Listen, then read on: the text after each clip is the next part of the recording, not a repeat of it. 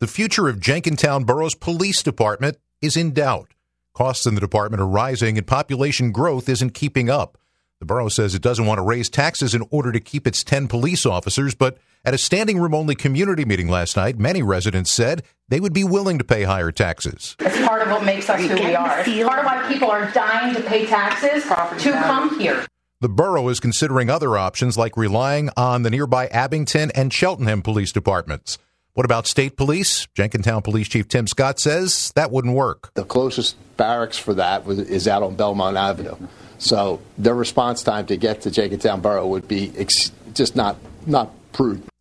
There was going to be another community meeting on this Monday night in the Jenkintown High School auditorium.